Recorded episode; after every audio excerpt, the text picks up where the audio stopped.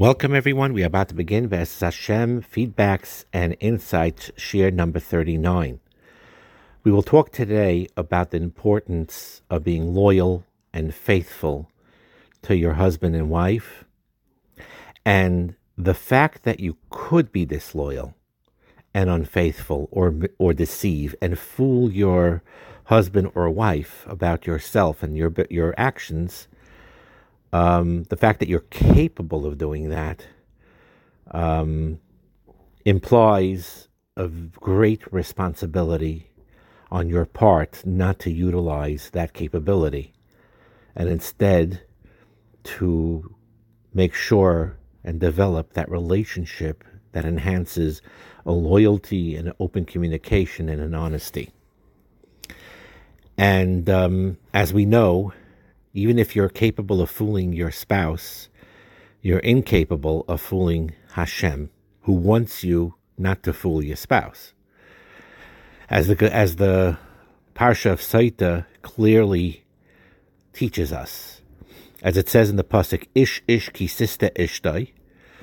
Each person, if his wife strayed, and Rashi says, it says a double lashon ish ish L'lamedcha to teach you shemay eles b'shnayim. That when she becomes unfaithful and becomes um, an adulteress and is immoral, shemay eles b'shnayim. That she actually betrayed two.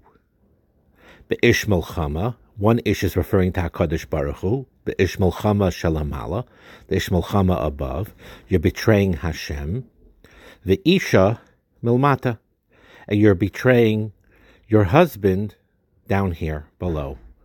And that's from a Medrash Tanchuma that Rashi bases this pirish on. And this really basically is teaching you this yesod. You may be able to fool your husband, but you cannot fool me. And Hashem gets upset, not just at the fact that you think that you could fool him, kaviyachal, but that you're deceiving your husband. And Yosheb Hashemayim Yitzchak, Hashem uh, looks up in heavens and laughs and mocks those that do all these things and try to be manipulative and deceiving and disloyal. And he sees everything. So even if your spouse does, does, not catch on, uh, Hashem catches on. And um, there's a story in the Medrash, it's brought down as an example of this that you can't fool Hashem. There were two sisters that were twins. One of the sisters was unfaithful and was prepared to drink the waters, and she would die as a result, obviously, because she was guilty. The other sister uh, was requested to take her place and to drink the waters, to cite the waters. And of course, the innocent sister took her place, drank the waters, was unharmed. Later, the sisters met each other, embraced, and kissed her. And then the sinful sister smelled the vapors of the bitter waters on her sister's breath, and she immediately died that, that gruesome death that it says that the Saita would experience. Now, this applies obviously in the Saita case of a woman cheating on her husband. It works both ways. When a husband cheats on his wife, the same thing. Uh, you know, Hashem basically tells him, you know, you may be successful uh, temporarily in fooling your wife, or even long term, you could fool her, but you can't fool me. And ultimately, there's consequences, and no human plan, no matter how ingenious or how devious the plan is, can circumvent Hashem's judgment. And because, um, you know, because of this, at the very least, a person should develop a certain level of yiras ha'inish. You know, these days, um, it's not a popular um, feeling to focus on yiras ha'inish. And it's one of the animamins. Now, I, I understand that in many generations and in some uh, areas of misuse chinuch, the yiras ha'inish is taken to an extreme, and that's unhealthy as well. But to ha- have no Yiras Ha'inish whatsoever, when Hashem tells you clearly And from the Rambam, it's pretty clear. It's one of the animaimins, one of these sidus of Amuna. The fact that you have Bechira, you wouldn't have an Einish if you wouldn't be a Bal Bechira. And that implies that you have choice. And to do away with that altogether is harmful, is not healthy. Um, and uh, people think they're freeing themselves by throwing away this concept of Yeris Einish altogether, when in reality, by throwing it away, you're actually chaining yourself further, but that's really a separate discussion.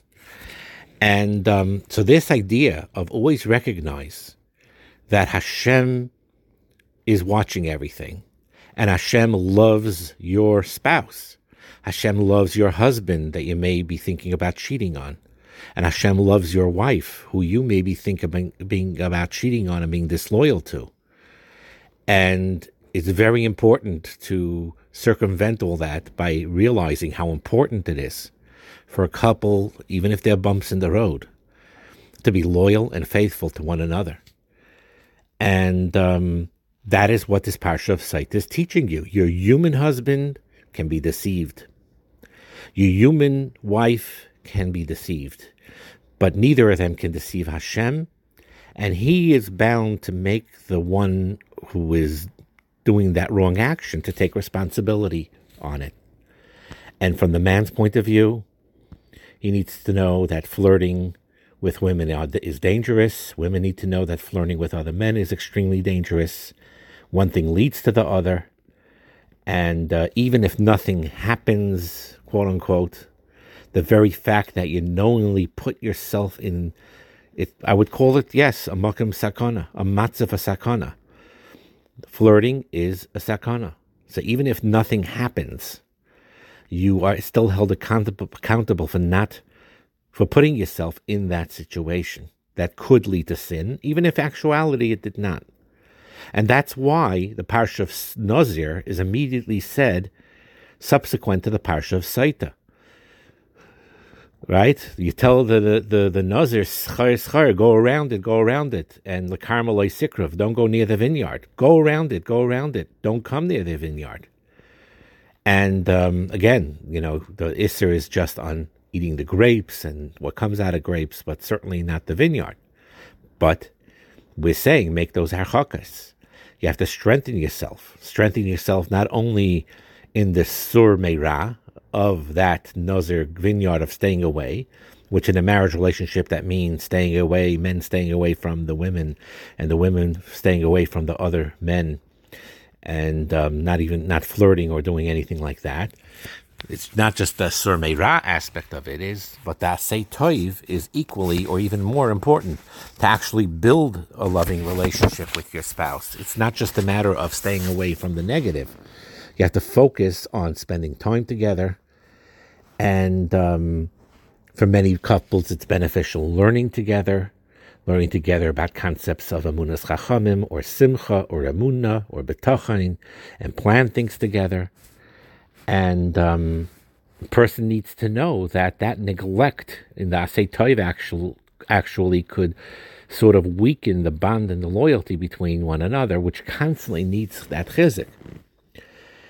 Um, because if a person, a married person, is only involved in his or her individual activities and ignores their spouses uh, altogether, or is neglectful of them, it can have very disastrous effects.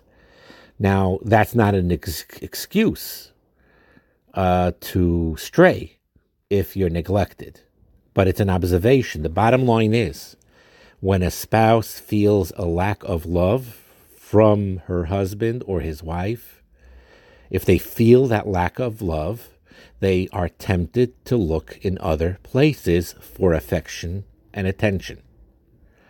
I am not saying this as an excuse. It's not an excuse. Even if you feel neglected or uh, abandoned or not misunderstood by your husband or by your wife, the, the, the remedy to that is to work towards it and on it as best as you can or get help to create that um, loving affection and attention that really every marriage does deserve. So I'm not making saying this as an excuse, but it's an observation though, and it's a true observation When a spouse feels that lack of love, then he or she is tempted to look in other places for that affection and that attention.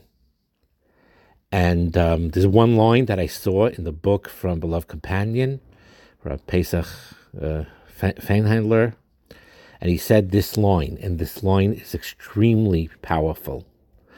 He says that the distance from this feeling of being unappreciated to sin is a very short one. There's a very short distance from a feeling of being unappreciated to Averis of Znus. It's a very short distance. So, in other words, it's like this if a husband is very neglectful of his wife or even abuses his wife, treats her like garbage, okay, and then she feels misunderstood, mis- misaligned, and, and feels neglected. I'm not saying this as an excuse, but the bottom line is then another man comes her way that shows her attention, attention and warmth for the right reasons, for the wrong reasons, probably for the wrong reasons, but it makes no difference. The wife is starved for that affection and attention, so she falls into it. And then she's mizana with this person as an Ish. And there's Adam and Asra finally. And she's ready, she's Chayim Mrs. Besdin, so she gets killed by Besdin. So who is responsible? So you may say, you know, Alpi, you know, Din Shalamata here, the psak is, of course, she gets the she gets the misas chenek by Bezdin for being mizana. But who led her to that point? The husband that treated her like garbage is not totally guiltless. It's sort of like uh, when you push someone up a cliff and you're pushing them higher up a, up a, up a mountain, up a mountain, up a mountain, and they're up at the very edge of the mountain, and uh, there is a cliff that they could easily fall down, and it's a downward incline, you know, and and you bring someone all the way up there and sort of nudge them to jump, and then they jump on their own. You led them up there, but they jumped. Who's responsible? Obviously, the one who made the decision to jump, but who brought them to that position in the first place. So, a person needs to know this because again, Bezdin Shalmata works very different than a Bezdin Shalamala.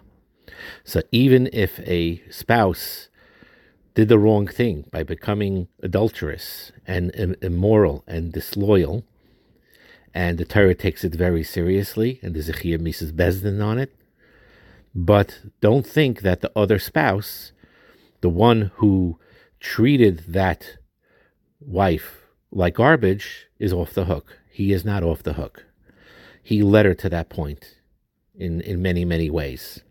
So again, to repeat that, because it's nageya lamaisa, mamish. When a spouse feels a lack of love, he or she is tempted to look in other places for that affection and that attention. And they'll look in the wrong places. And the distance from this feeling of being unappreciated to the Avera of being nichshel in harayas is a very, very short one. So therefore, it's very important that no matter how busy a, pers- a person is, it's very essential to find time every day to be with one spouse and to dedicate time and effort and energy because without that time, spouses will find themselves drifting apart. And I know it's not easy. We said this many, many times because you all, I have, we all have legitimate excuses, real, real excuses that um, we have tirdis that are are unavoidable. You know, you could get rid of avoidable tirdis, but there's many, many tirdis that are unavoidable. The parnasa person's in that he has to work, the hours that he's mechuyev to work, he can't get around it. This chinuch habonav He has to help them with their limudim and with their homeworks and with their physical needs and their spiritual needs. And there's general tzarchei tzibur and there's a, um, um, you know, the, the, the, the community obligations. So a husband and wife could be flooded, flooded with real, real life situations of busy life. So it could be done with kafschus when a husband and wife do, do, do, do not find time for each other. So it's not a matter of Khalila blaming anyone. We all have this problem. and cholila to judge people if they, you know, they say, you know, I just couldn't, I just couldn't. I understand that. But nevertheless, it is so important that despite all of that busyness, it is a key, an absolute key to save marriages, mamash, that time that has to be invested. Don't think it's wasted time. You say there's so many more urgent things that you must take care of. We could catch up a different time. The truth is, no, you cannot catch up at a different time. Those 20 minutes, 30 minutes, or whatever time alone, or that one night uh, that you go out together, whatever it is, is absolutely crucial. Because only when one gives to each other the proper attention, that's really the only way a real strong bond between the husband and wife is formed. There's no other way. Sharing the mutual responsibilities does not work does not work, work long term. That's even true when you're talking about the kids, which is a wonderful thing. So, in other words, a husband and wife very often, I'm talking about the real Erlich Ernste, husbands and wives that want to be mechanech their children properly, and they think about the dairis, not about themselves. They're unselfish, and they both talk and invest in their in their children, and it's a wonderful thing. But nevertheless, both of them need to know that that's not enough. There will be something lacking if the two of them, mitzad themselves, don't communicate with each other in a real way, placing that loving attention. Now, I know we talked about those love languages in the past, and let's say someone ha- may have a love language of receiving gifts, but one needs to know that even if within the love languages themselves. And even if the primary love language of a particular couple is the receiving of the gifts or the giving of the gifts is the way they express the love, it cannot replace the loving attention and quality time. So, in other words, out of the four, uh, five love languages, it would probably make sense that the even if it's not your love language, the ones that are extremely key are words of affirmation, and quality time, quality time especially. And um, one must try to even limit important business aspects or certain hobbies or even learning uh, in certain cases and spend time with your wife because otherwise your spouse can feel forgotten and that's the root of many, many, many problems. And even the strongest love between a couple can wane, can dwindle, can diminish without this loving attention. Because even the strongest plant must be watered, must be fed. Without that attention, the plant will wither. And um, it's it's very very important. Just like a person needs to find time for themselves, the things that are important to you personally, each spouse must find time for each other to maintain a healthy balance in marriage, to maintain that relationship. It is very, very key. Very, very key. So, just to review some of the points in this particular feedback, which are extremely important, the fact that you have a Muna and Hashgacha Pratis and recognizing that there's Hashem that watches everything. Ish, ish. If the Saita would realize that before she does that hate, that she's not just deceiving her husband, which she may be able to get away with in Olam. Hashem could decide sometimes to hide it from the husband or to hide it from the wife because of Bechira or for whatever the reasons are. But saif saif, if you realize Hashem is watching, and Hashem is upset, gets very upset if you're disloyal to your husband, if you're disloyal to your wife. In other words, when you're when the Ribono Shel Olam sees you flirting with other women, Hashem is not just upset on the Beinadam Amokim Inyan of Kedusha, of Yehisim Kedoshim or Loisasuru that he gave you, that too. But he also is makbid, has a special hakpada on the fact that you, by flirting with these other women, you are hurting your wife, whether your wife knows about it or doesn't know about it, is aware of it or is not aware of it. So that is a big deterrent, or should be a big deterrent, that even if you feel I could get away with it, but you really can never get away with it because Hashem is watching and Hashem is makbid. He doesn't want each either one of you to hurt each other in any way, shape, or form. And by doing that, and by hurting, even if you're successful in your deception, even long term, first of all, in 80, 90% of the time, even more than that, sooner or later, it comes out. Life experience shows this. You see it very, very often. Things that were kept very, very hidden. Sooner or later, push comes to shove, it gets revealed, it gets open. So it won't be hidden forever. Hashem works it out that it could be that it gets revealed. But that's really not the point. The point is even if you're gonna say you could fool your wife long term, you could fool your husband long term, Hashem has akbada against that. He doesn't want that. He gets very upset at that betrayal. It's not just that your wife would be upset about that betrayal if she would find out, or your husband would be upset at the betrayal if he finds out. It's Hashem is upset b'shas now, and for the future. And if you have any emunah in realizing that you're a created being from Hashem, and Hashem gave you the schus and the opportunity to be a wife or to be a husband, that Hashem expects you to be so. And again, part of this, not to blame anyone, Khalila, you know, but at the other time, it's not an excuse either. In other words, it's a don l'kav but it cannot be used. The neglect, if someone feels neglected, or lack of love, lack of attention, it's very hard, but you have to force yourself to say, yes, human nature would make it that I would have a tendency now to get my attention someplace else. He doesn't care about me. There's another man that will or is warm towards me.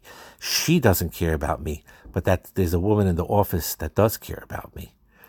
You have to know that that type of thought, even though you feel that loneliness or rejection, is poison. There's other ways to deal with it. You deal with it head on, you work on the communication, you get outside help to work on the marriage. But running away from it by going to other sources, that's very, very harmful. But at the same time, each spouse needs to realize that that is a very, very powerful reason why people stray. And to avoid that, not just in the sur meira of making sure to stay away from negative behaviors of going out and mingling with other men, men to men, men to the women, women to the men, it's also important that a toyu dimension of strengthening the marriage, of taking time with each other, and working towards each other with everything they could possibly can to enhance the relationship and to, to enhance the marriage. Have a wonderful day.